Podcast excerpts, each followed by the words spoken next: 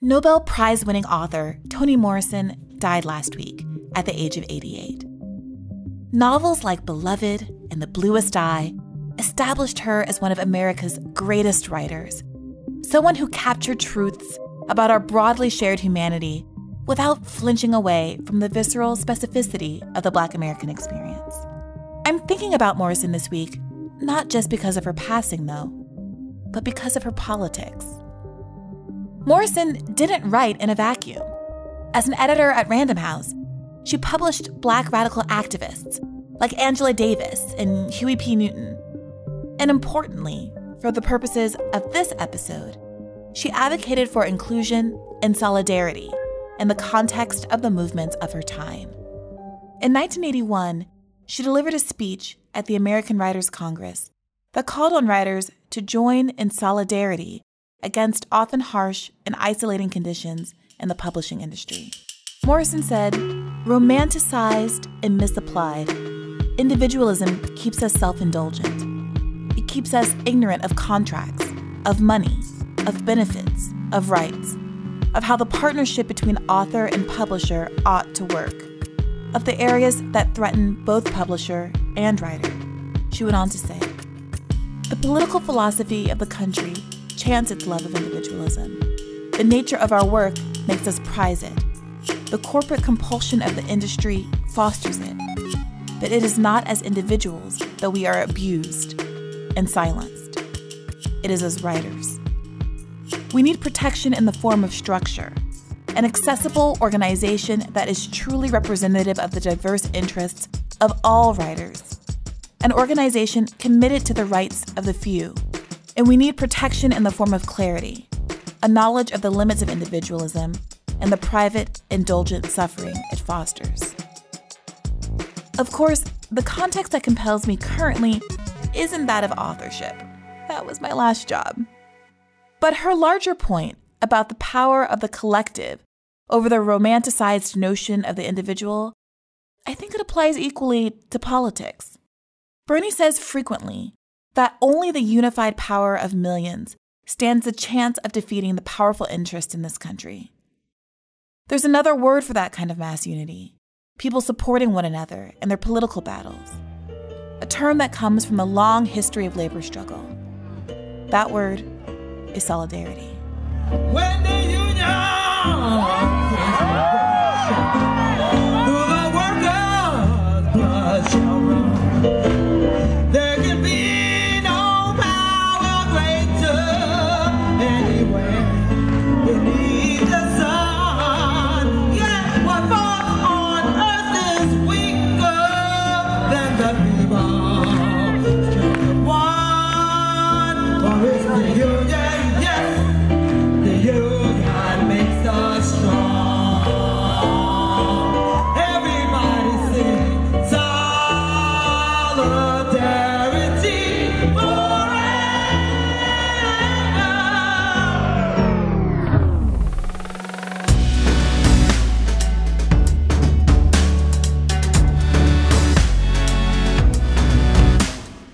this is HearTheBurn, a podcast about the people, ideas, and politics that are driving the Bernie Sanders 2020 campaign and the movement to secure a dignified life for everyone living in this country.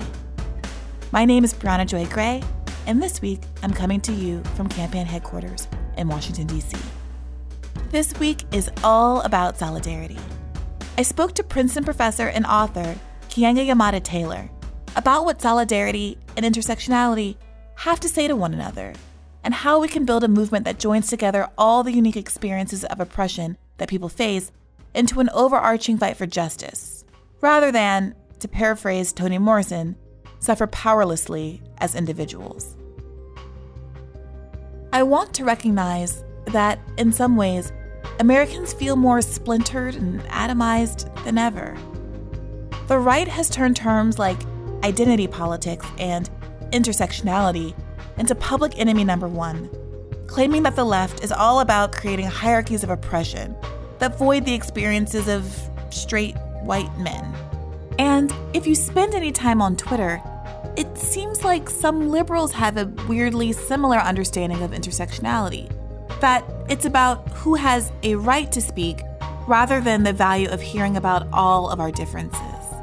But Dr. Taylor, a professor of African American studies and, crucially, a leftist, is somewhat of an expert on the intended meaning of those terms and wrote about them in a 2017 book called How We Get Free, all about the women who coined them. In the mid to late 1970s, a small group of radical Black women began to organize in Boston under the name the Combahee River Collective.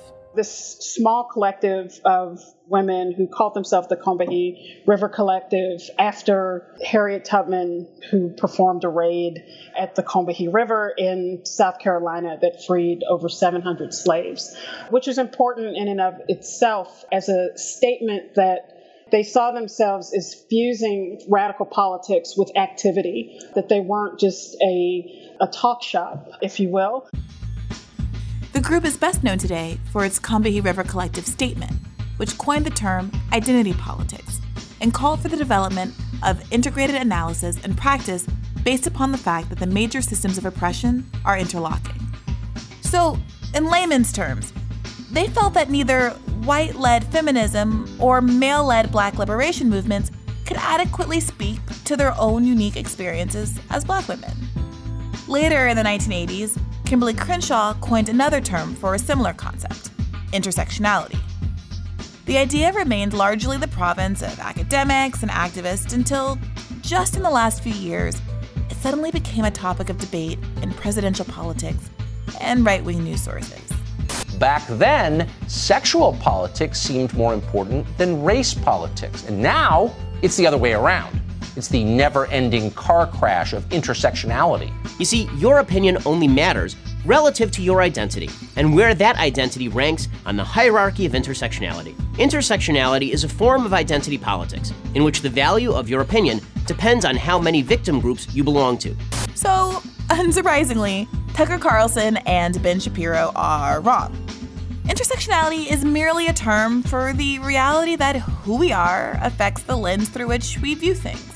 Much the same way an architect might view New York City buildings differently than a layman or someone from a small town, one's experiences as a man or a straight person or an able-bodied person or even someone from the South might affect one's perspective. Pretty uncontroversial, right? So why does this pretty self-evident concept matter?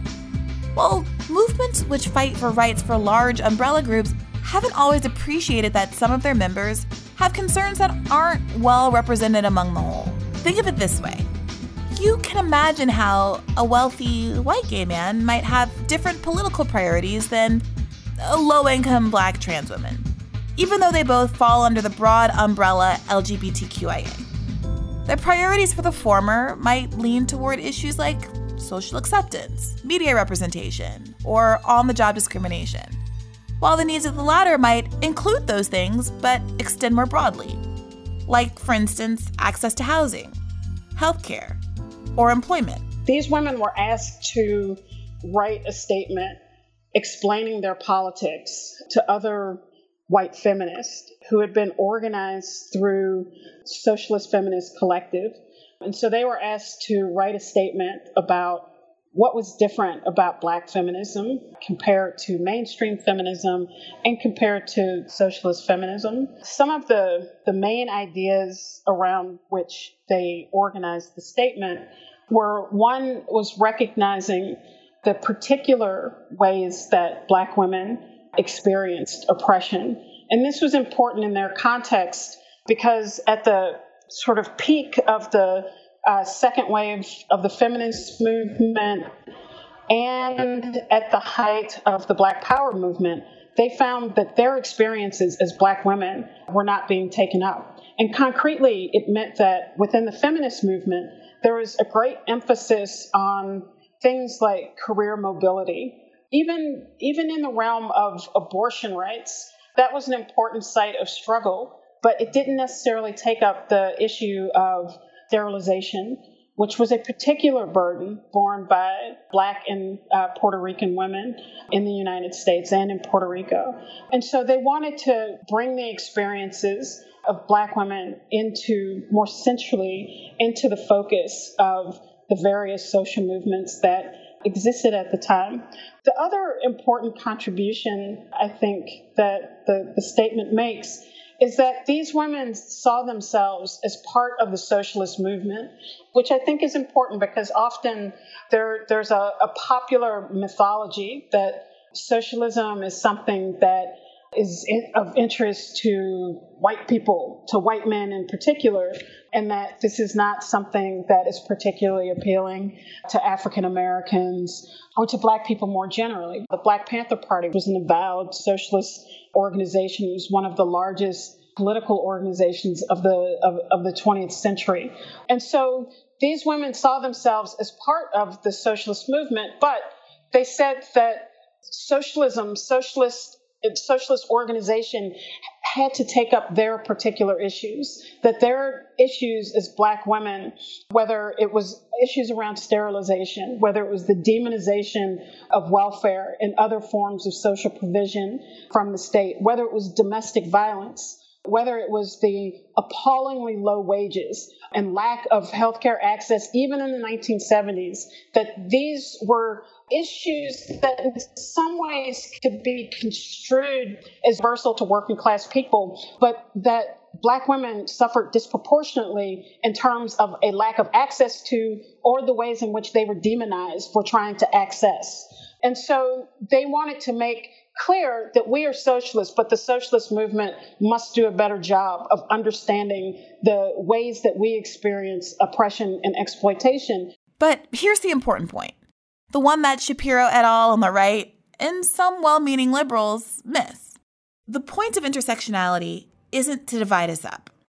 It's to provide a basis for mutual understanding, respect, and yes, solidarity.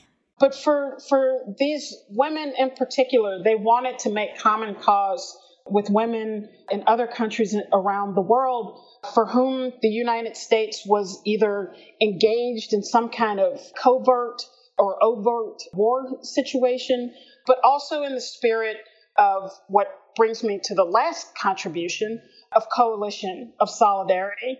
And so this is a very important strain that runs through both their organizing but also their political commitments, was the understanding that in order for black people to win, in order for black people to successfully defeat the forces of oppression and exploitation, that they could not do that alone. Black people had to do that in coalition with other groups of people who either experienced some form of oppression themselves or who understood the ways, even if they didn't experience that oppression, they understood the oppression of African Americans, the exploitation of African Americans was central to holding together a system that did not serve them well either. And so a combination of those ideas and politics is what made the statement so powerful. What is important is the political legacy that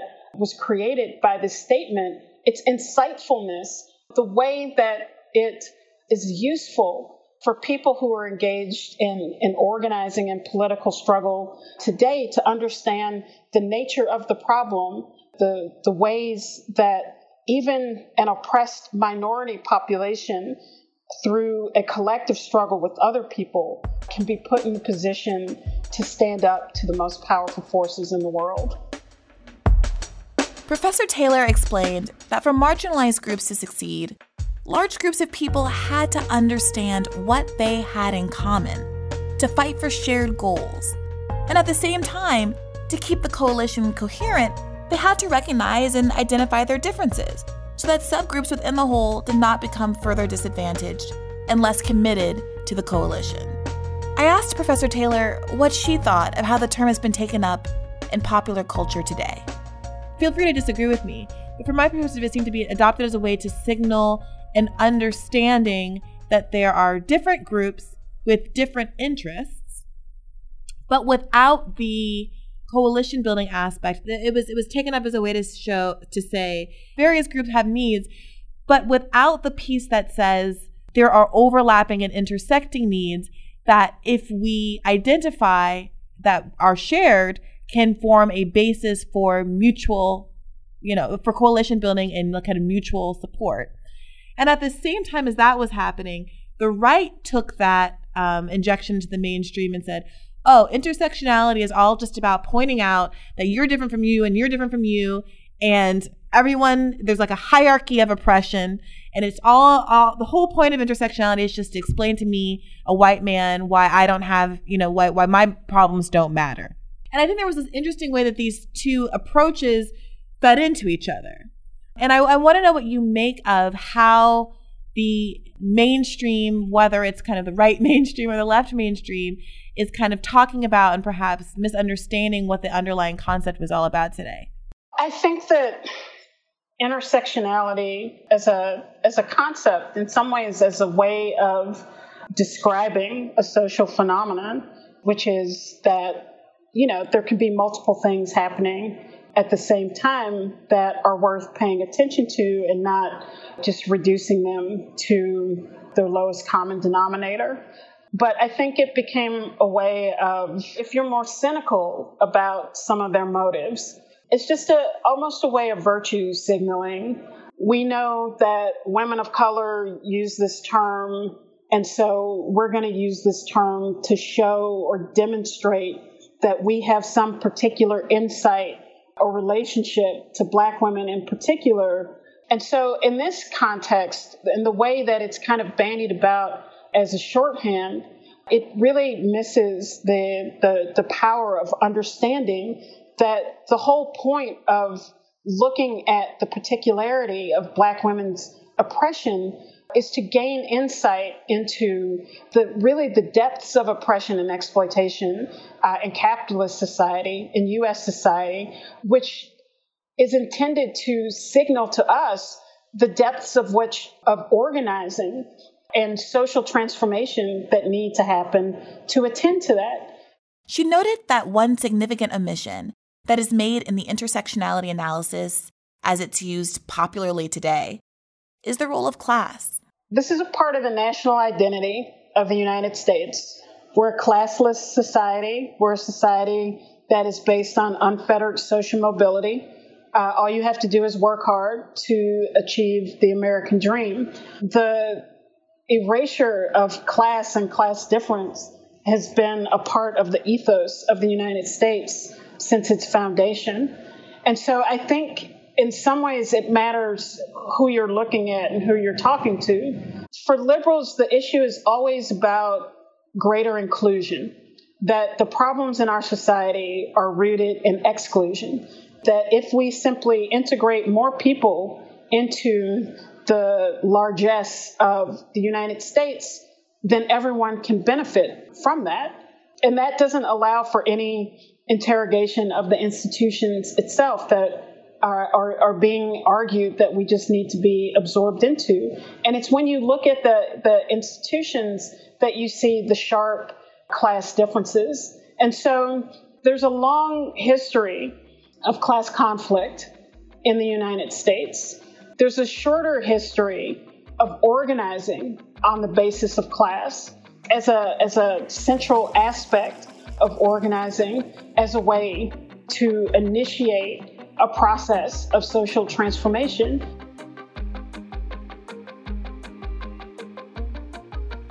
As we discussed in episode 10 of this podcast, organizing on class lines was the basis of incredible gains for working people through the labor movement. For union members, the racial income gap narrowed dramatically during this time, diminishing to nearly zero between Black and white women. Of course, people of color and women had to do particular advocacy to enjoy the same rights, privileges, and benefits of union membership in the first place. Without the civil rights and women's rights movements, gains for people of color and women in the labor rights movement would have been seriously dampened. Of course, fighting for class equality alone is not enough. But the lesson here is that it, along with advocacy for particular groups, is crucial to forming the kinds of broad coalitions that are needed to make progress in a pluralistic and grossly unequal society. This is why the idea of a mass movement, of coalition building, is so important to this campaign. The way we win is when ordinary people understand that for the future of their own lives and the future of this country and the future of the planet, you cannot sit it out. The antidote to what Trump stands for is for millions and millions of people to get involved in the political process in a way that we have never seen before. Now, my observation has been that there's a certain degree of skepticism about coalition building in this country. And it's understandable, especially given the racism of the current president, who presides over crowds of supporters shouting to send back American congresswomen, who describes immigrants as invaders so often that the word has made its way into the manifesto of a mass killer who targeted Latino immigrants. And a man who got elected on the explicit promise of establishing an immigration policy that excluded Muslims. It feels bleak. I get it. How is it possible, one might think, to build a coalition which advocates for substantive rights and equality, but which could also include a Trump voter? But here's the thing. It's been done before, and by a black man. In 2016, Hillary Clinton won just 75% of the white voters who voted for Obama. The reasons the press focuses on Obama to Trump voters are myriad, and they're not all good. But it is true that losing a significant portion of the white vote was fatal to the Democratic Party's efforts in 2016. And Obama was hardly the first person to successfully build a multiracial, progressive coalition, and to not do so by pandering to racism.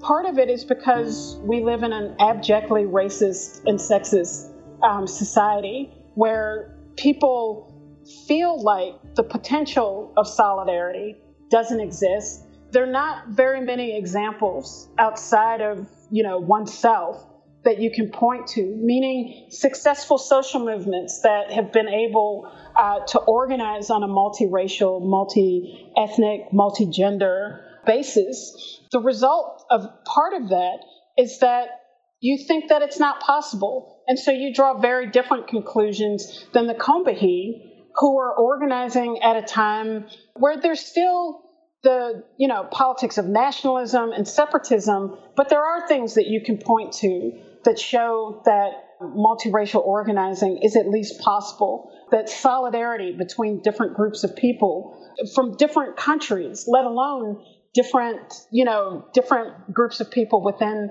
a single country, where that was possible. See, part of the problem of talking about race in America, that's why I've been very critical of a number of contemporary black intellectuals, because white supremacy cuts so deep in the culture, people begin to think it has magical powers.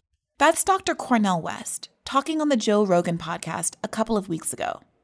Dr. West identified a lack of structural, class-based, or economic critique as part of why cross-racial solidarity seems so unlikely to some. It just floats above American history as if it's just part of our DNA in a biological way. But all conceptions of race in the modern world are grounded in predatory capitalism. So that the talk about whiteness and blackness becomes a way of rationalizing social structures like slavery and Jim Crow. And it has to do with trying to extract labor, resources. It's an attack on their humanity and identity, but it's tied to economic structure. So to talk only about race means we hide and conceal the social structures that are generating unbelievable suffering for everybody.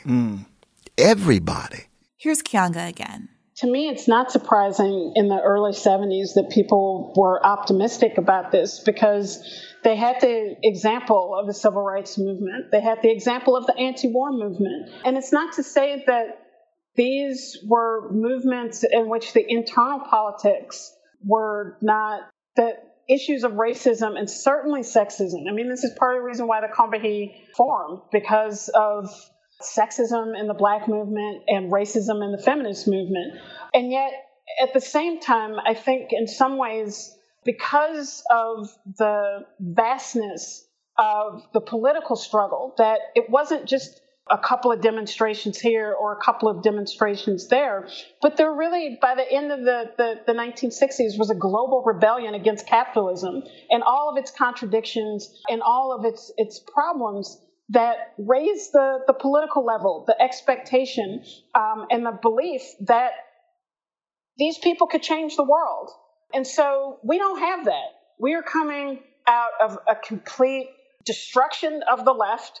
I mean, this is part of the legacy of the 1970s, is you get the utter destruction of the left. So you think about like the Black Panther Party, which argued a politics of interracial solidarity, right? We don't hate white people, we hate capitalism. And what happened to them? They were imprisoned, they were murdered, or they were hectored into exile. And that wasn't just for the purposes of revenge. It was because it was necessary to bury the legacy of that particular kind of political radicalism, which was not just about, I mean, there's a showy aspect of it, but it wasn't just about showing off. It was a politics that was much more ingrained in seriousness and understanding that Black people alone cannot liberate ourselves in this country. And so they buried that. And we are living with the consequences of the attack on the left at the end of the 1970s and 80s, in addition to the absolute gutting of people's lives in combination with that through the 1980s, through economic crisis, through mass incarceration. And for me, this is not hyperbole. This is why, when you look at Ferguson, why did women play a disproportionate role? Because all the fucking men are either in jail or dead. The New York Times did a front page story on the missing men of Black America. And so this plays a great deal in whether or not, one, you think any kind of social change is possible. This is where the pessimism comes from. You've seen social annihilation, social obliteration. And so that is what a lot of this is rooted in, that we can't look to anyone else. We have to look to ourselves, because look at what has happened around us. And so that's when you need some sense of history and a connection to a different kind of past to think that a different kind of reality is possible, which is why I'm not pessimistic. And so there's a combination of understanding that we can't do this by ourselves. Latinx people can't do it by themselves. Trans women of color can't do it by themselves. LGBT people can't do it by themselves. And so all of these disparate groups exist in different ways of experience and oppression, exploitation. That is the basis upon which we have to argue for solidarity, on the one hand. On the other hand, and I talk about this in my Black Lives Matter book, that racism, for example, racism is Black people's problem, but it's Black people's burden, but it's also white people's problem. And what I mean is that if this government spends $80 billion a year maintaining a racist criminal justice system, that's not just Black people's problem, even though it's disproportionately is, but it's white people's problem as well. And so that creates a concrete basis upon which ordinary white people have an interest in a system that does not invest $80 billion in keeping Black people in cages. Even though, yes, there are white people who are killed by the police, there are white people who are in prison, but they use the face of Black people to justify setting up that system in the first place. You look at immigration and the way that this country, the leaders of this country are normalizing caging people, imprisoning people, stripping people of any of their rights, stripping people of habeas corpus. This is about, it's about attacking people on the border, and it's about racism. It's also about normalizing this. And that's not just for the people on the border. That is for anyone who will dare to resist what the rich and powerful in this country want to do. In the same way that they had no problem attacking the mostly white encampments of Occupy protesters in the winter of 2012. They set the stage for that with the security state after 9/11. They set the stage for that by justifying the expansion of a security state through Islamophobia and racism. But they are willing to use it on white people who also dare to stand up at a moment's notice. And so this is why, even when people experience different levels of oppression and exploitation, which is to say that it's not all the same, and in many ways, white people have advantages, obviously, in this country, but not so much that it's better to stay with the status quo than it is to organize with other people to create a different kind of society. Last week, Bernie Sanders also went on Joe Rogan's podcast. And some people on the left objected, as Rogan has hosted folks from across the ideological spectrum, including some folks on the right who have some beliefs which, shall we say, are not to my taste. But Rogan, a former MMA personality and comedian, attracts a large and ideologically diverse audience. His podcast is the most popular one in the entire country. And Bernie Sanders' episode is currently on track to be one of the most watched/listened to episodes ever, at 7 million views in just a few days. Even more important than the number of raw views, though, are the comments in the comment section. Now, you might have heard that YouTube comment sections can be brutal. They're anonymous spaces where folks routinely spew unfiltered racism, sexism, and hate. But the comments under Bernie's video? Well, here's a sample. James Wisrisk wrote, "I only agree with 24% of what he wants, but it weighs more than the other 75%. He has my vote." Another poster wrote, "I'm a right-wing liberal with plenty of libertarian values, but I like Sanders. He seems like he genuinely cares about the American people." Jeffrey Kramer posted, "All I ever knew about Bernie was what Rush and Fox say. The man's ideas aren't very frightening. I'm disappointed in myself for what I did to contribute to the fake news on him. I've never heard a politician speak and be real about everything. Everything." Another poster said, "Thank you, Joe, for making this happen. I was blindly gravitated toward disliking Bernie, but after watching this, I find myself agreeing with him with most of these problems. I always thought Bernie was this crazy person trying to make everything free," said Noor Nasri. "I feel kind of stupid now." And Dexter Adair summed it up best. "Never would have thought I would see so many from different backgrounds agreeing on politics in a YouTube thread. This really does give me hope for humanity and politics in the US." Now, this isn't the first time Bernie's efforts to speak across the aisle have been criticized. To Fox or not to Fox is a lightning rod issue in the Democratic primary. Democratic candidates, this is obviously a complex issue. Oh, no, wait, I'm sorry. It's not. You do not have to go on Fox News. If you play along with Fox, you don't look principled or bipartisan. You just look stupid. He's also pissed off a lot of Democratic operatives for elevating a news network that they feel is inherently biased against the Democrats. But it just goes to show once again that he's not a team player. By going on Fox News, basically what Bernie Sanders is saying is all that it's okay. And he has undermined efforts to marginalize Fox to where it belongs. Why would Democrats have even considered going on Fox in the first place? But we all remember that his Fox News town hall actually went really well. Not only was it the highest viewed town hall of this election cycle to date, it inspired one of the most viral moments of any campaign. I want to ask the audience a question, if you could raise your hand here. A show of hands of how many people get their insurance from work, private insurance right now. How many get it from private insurance? Okay, now of those, how many are willing to transition to what the senator says, a government-run system? Bernie Sanders completely flipped the expectations of not only liberal audiences, but conservative news hosts as well. By going into that space, he revealed a significant gap between the interests and desires of Fox News watchers and those of Fox News pundits. Liberals often note the extent to which low-income and working-class conservative voters vote against their own interests, rejecting Medicaid expansion, for instance, in some of the poorest, reddest states in the country. But if we're interested in making that case and convincing voters, than just feeling smug about it. We have to reach them. Coalition building starts with communication.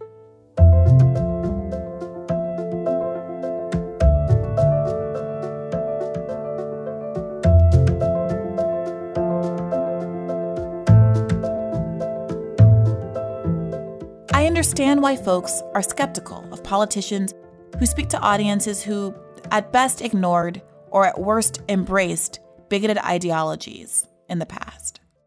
Historically, politicians seeking votes from these populations have chosen to recruit voters by some combination of throwing marginalized groups under the bus or by actively indulging in racist dog whistling themselves. Democrats, as well as Republicans, have advanced tough-on-crime policies, cut welfare, and threatened to cut Social Security, all in the name of courting some fictional middle.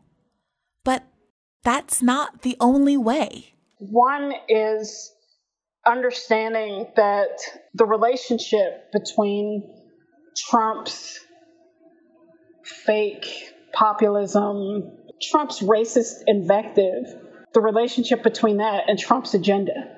I don't think that they're separate. I think that the abject, explicit racism is connected, at least for him and the Republicans, with the ability to then deliver the largest tax cut to rich people in 2 generations. That it's connected to stacking the courts with right-wing judges. It's connected to this clear strategy of transferring wealth from the bottom of society to the top. I don't think that those things are disconnected at all. I think that they see them, that racism is the way for Trump and the Republicans to wage class warfare, and they've done it very successfully. I think that for our side, one, we need our side to be organized around clear, what for me are clear politics, which is that you can't win ordinary white working class people to this social democratic framework by ignoring race, and that you also can't win black people, black working class people. Most black people are working class. You cannot win them by also telling them to put their issues on the back burner because we're in a white majority country and we have to win those people over. You have to be able to articulate how these things are connected. We can see that racial profiling is a policing strategy invented for black people that then, there's a movement in the late 90s that calls it driving while black, that targets the issue of racial profiling, that is then quickly after 9/11 supplanted to use Arabs and Muslims. And that, becomes an acceptable use of it. This is when you allow racism to exist for one group, understand that it can be weaponized for all. So the same thing that I was talking about with the border, the billions of dollars that are going to police the border, to control the border, to imprison people on the border, that is about normalizing that for our greater society, to make it easier to do that to citizens. And I think that for some of the activists who talk about white privilege or the ways that racism benefit white people in a very angular and narrow way can also miss what is happening to ordinary white people in this country. That you literally have white people who are drinking and drugging themselves to death because life in this country is becoming so miserable in this great economy, right? And, when everything is statistically supposed to be going so well, you have a situation now where the life expectancy of working class white people has gone into reverse. They are dying younger. This does not happen in the developed world. In the developing world, life expectancy does not reverse. And it's being driven by suicide, opioid abuse, and alcoholism, right? So this is not pie in the sky, isn't it great to be white in America?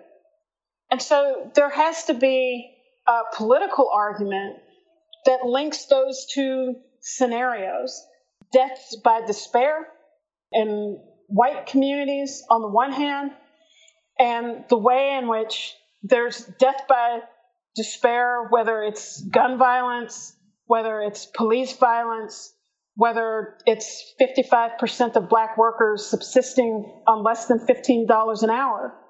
And so even where the advantages may be greater, the issue is whether or not this system that allows a parasitic minority to live life like none of us could ever imagine, to have more money than they actually know what to do with, while the rest of us are trying to figure out how to survive from one day to the next. Do we have more of an opportunity to create a society where we can all live together, or continue the way that things are currently organized? I think that struggle is a way in which the mythologies and all the things that we're told about each other have a way of breaking down. It's hard to think that black people are culturally and biologically inferior when they are literally being killed for the right to vote, when they're dressing up in suits and ties to have the same rights as any other American citizen.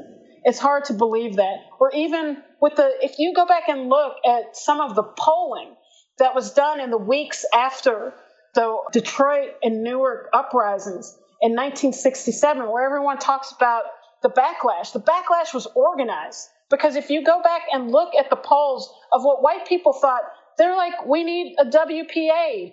We need a New Deal. And agreeing to all these kinds of social programs that then the political class walks you back from and injects all of these explanations for why that doesn't work. And so I think for me, again, it's ideas are fluid, politics are fluid. They're not a single set thing in stone that you think one thing from the time you're raised for the rest of your life. People are impacted by social movements. They're impacted by struggle. They're impacted by things that they read and encounter in life. And we need a political movement that is able to forcefully argue what the root of these problems are, and the way that we get out of them is through a unified struggle, and not by denying the experiences of different groups of people, but seeing how they're all connected, both in misery, but also in the potential for transformation.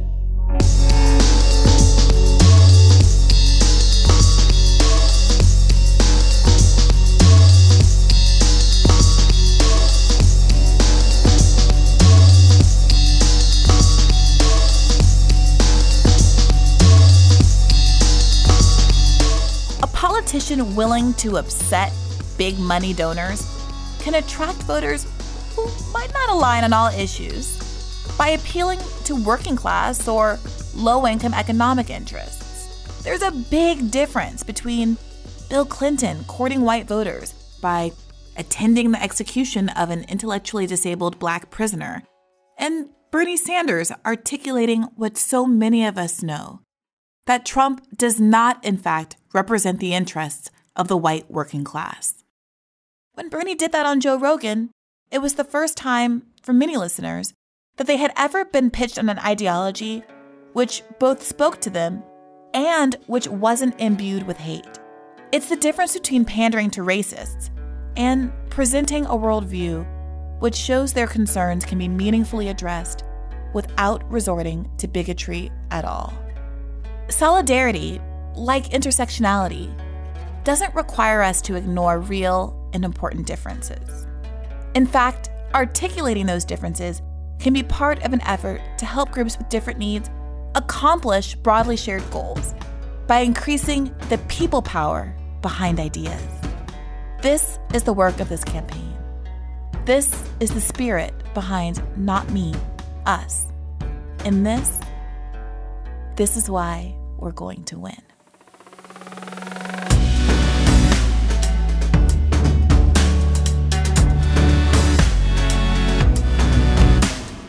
That's it for this week. Let us know what you think at HearTheBurn@BernieSanders.com. Or send us a tweet with the hashtag Hear the Burn. If you haven't already, please take a moment to rate, review, or like us on Apple Podcasts, SoundCloud, or wherever you're listening. As always, transcripts will be up soon. Till next time. I was writing and I can't write. And I was talking about what had happened politically that had made me so, as you say, paralyzed or not doing it or not thinking about it. And he started screaming, "No, no, no, no, no, no." This is the time when artists go to work. Not when everything is all right. Not when it looks sunny. It's when it's hard.